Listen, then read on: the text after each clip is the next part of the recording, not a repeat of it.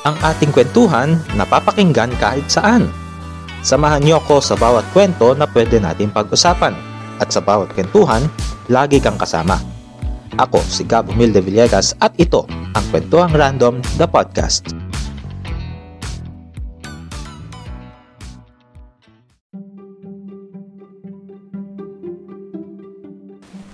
Ayan, welcome to another episode of today's uh, Kwentuhan. And dahil election na, I want to give some overview of uh, our upcoming elections on May 9, this coming May 9. And there are 65.7 million Filipinos who will go to different precincts across the country from 6 a.m. to 7 p.m. para bumoto. 1.5 million of them are newly registered voters while about 84,000 yung mga nauna nang bumoto for the local absentee voting which happened last April 27 to 29 and yung mga bumoto doon ay mga members ng mga pol- ng police, ng military, ng mga teachers na magsiserve as uh, election workers and also yung mga nasa media and other government employees. Meron ding 47,000 or less than, ayun nga, um, approximately 48,000 na mga botante ay mga persons deprived of liberty o yung mga nasa paitan. So, they will able to cast their votes on 9 from their detention facility from 6 a.m. to 2 p.m and they will only vote for national positions. Samantala naman, yung mga nasa senior, yung mga senior citizens natin and PWDs, uh, pwede silang bumoto on different precincts such as regular polling precincts from 6 a.m. to 7 p.m. They may use also emergency accessible polling place or the yun from 6 a.m. to 5 p.m and also the yung mga nasa tahanan lang hagdanan and sus, yun, sus, Hospicio San Jose at saka do sa National Vocational Rehabilitation Center they can vote on the same time from 6 a.m. to 5 p.m. Among generations, uh, yung ages 26 to 41 ang pinakamalaki which are composed of millennials na merong naaabot sa halos 24 million.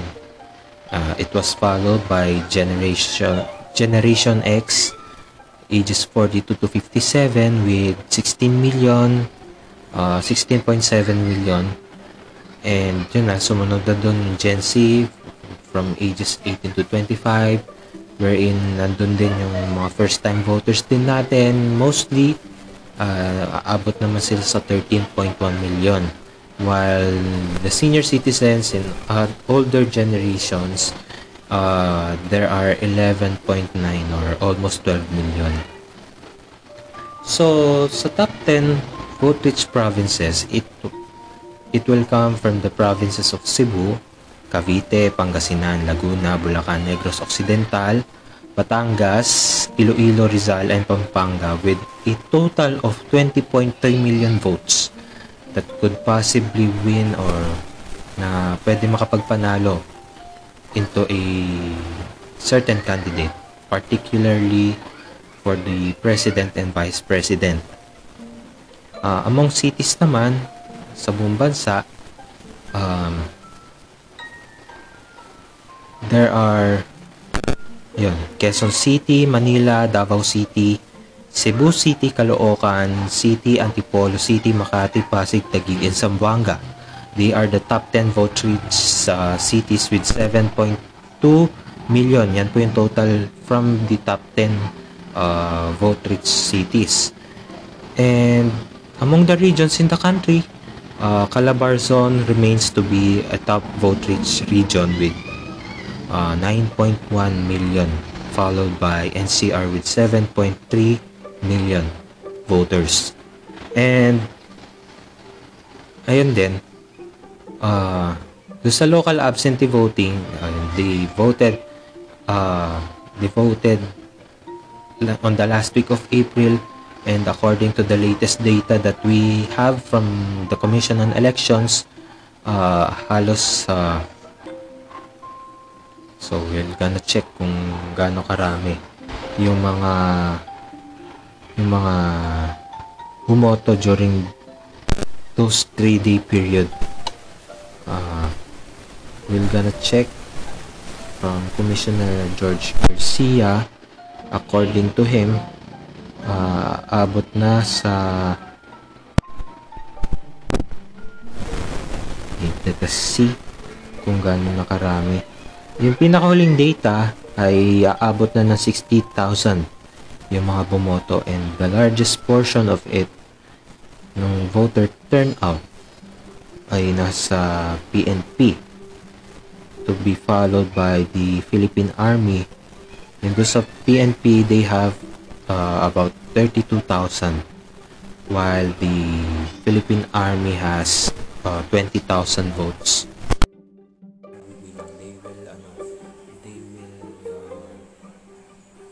Votes, they will canvass it ng 7 p.m.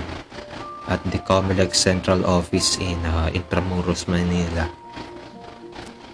While in the overseas aabot sa 526,000 uh, almost 527,000 na yung uh, bumoto they have until tomorrow also 7 p.m. Manila time and as of yesterday there are already 31.05% ng voter turnout out of 1.6 million na mga registered overseas voters na mga kababayan natin from uh, uh, nagtatrabaho sa abroad. And I would like also to give some advice or tips kung paano kayo boboto on May 9. So, here is ito na yung ano natin yung pag-uusapan yung mga tips na dapat ninyo sundin. And here we are. Uh, the step one will be you will undergo a temp temperature check before you enter the voting. So, titignan lang yung temperature mo and if in case that reach 37 point or you experience COVID-19 symptoms, hindi ka pa na uh, they into isolation polling place wherein ibibigay sa doon yung balota doon ka mag-fill up then you will have to give it to the election worker and sila na then hindi sila magre-required ng vaccination card or ng RT-PCR test result para ikaw ay makaboto.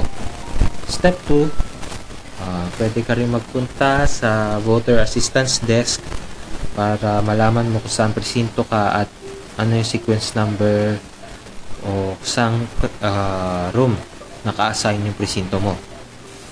Then, pagkarating mo doon sa step 3, o yun na, step 3, uh, you will go to the assigned room and You will introduce yourself to the electoral board by saying your name, precinct number, and sequence number.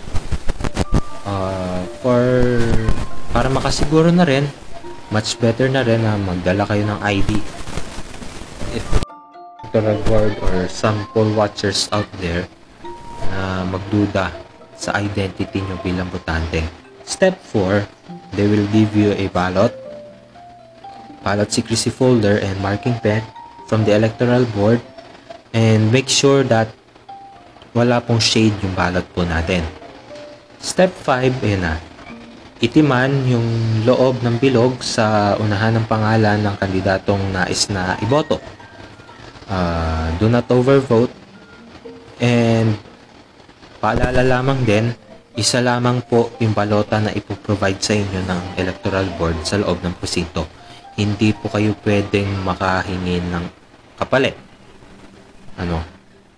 Then, next step, ayun na, uh, they will, they will enter the ballot with the vote counting machine. Make sure din kapag boboto kayo, eh, fully, fully shaded po no yung ating uh, uh, ballot. Uh, avoid din yung mga unnecessary markings no. Halimbawa pipirma it pass pass passing then step 7 nila do na to receipt then check it. Ano? Kung tugma ba yung tugma ba yung binoto mo doon sa lumabas doon sa resibo. So if that's the case na hindi nagtugma tell you may tell it to the electoral board and mailagay yun doon sa minutes ng voting and do not forget na magpalagay ng indelible ink sa kuko sa kuko ng kanang hintuturo. Yan. So, ito yung mga naging problema before uh, I think in the past elections there are flying voters ano na may inde yun nga na they try to erase the indelible ink and bigla na. And there are instances before in the past elections na nahuhuli rin sila. So far ayun din there are preparations na rin ang ginawa ng Comelec for tomorrow. So I just hope that in these uh, upcoming elections eh, maging mapanuri rin tayo sa kung ano yung magiging uh, sitwasyon ng ating uh, electoral process. And at the same time um, at the same time pwede nyo rin na bantayan yung magiging bilangan. Uh, it is also a reminder for everyone. Ito nakakalimutan ko to. Na yung mga 30 meters o yung mga botante na nasa loob ng uh, 30 meter radius ng presinto uh, papayagan pa rin kayo na makaboto kahit lagpas na ng 7 p.m. Ano, ihintayin na electoral board na matapos yung pagboto but they will make sure no, na siguro pagsapit ng 5 p.m. ay bibilangin na nila kung ilan pa yung natitirang botante doon sa loob ng presinto. So, in, in case na marami pa yung marami pa yung mga botante na naghihintay for their turn or they're still thinking kung sino pa yung iboboto nila uh, I could say na much better magdala na rin kayo ng kodigo uh, it is also encouraged na isulat ninyo sa papel than to put it on your mobile phones because hindi naman sa pinagbabawal na magdala ng cellphone. Iniiwasan lang din ng Commission on Elections o ng COMELEC na magkaroon ng incident na kukunan yung accomplished ballot no? Yung mga bago nila ilagay doon sa vote counting machines. Sa ganoon din paraan ay naiiwasan rin yung uh, vote buying and at the same time yung paggawa ng nasabing violation it, will constitute you for a 1 to 6 years na imprisonment. It was uh, indicated o nakapaloob po yun sa ating omnibus election code so 7 p.m. they will now go to start to transmit the votes going to the municipal board of canvassers then it will proceed to the provincial or the city City Board of Canvassers, provincial, regional, then it will go to the national kung saan doon na lalabas yung mga election results no um, the COMELEC also said na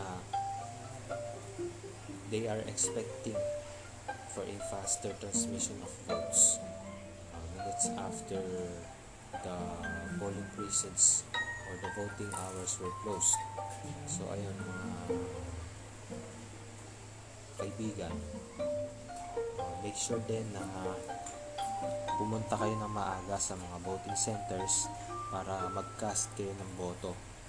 And at the same time, magdala na rin kayo ng uh, tubig ninyo dahil naasahan din na magiging mainit yung panahon on May 9. So, ganito na lang muna for the past episodes of our podcast. You may visit, uh, you may go or search Kwentuhang Random, the podcast on Spotify and other streaming platforms. Uh, again, this is uh, Kuya Gab. Uh, up until the next episode. Goodbye.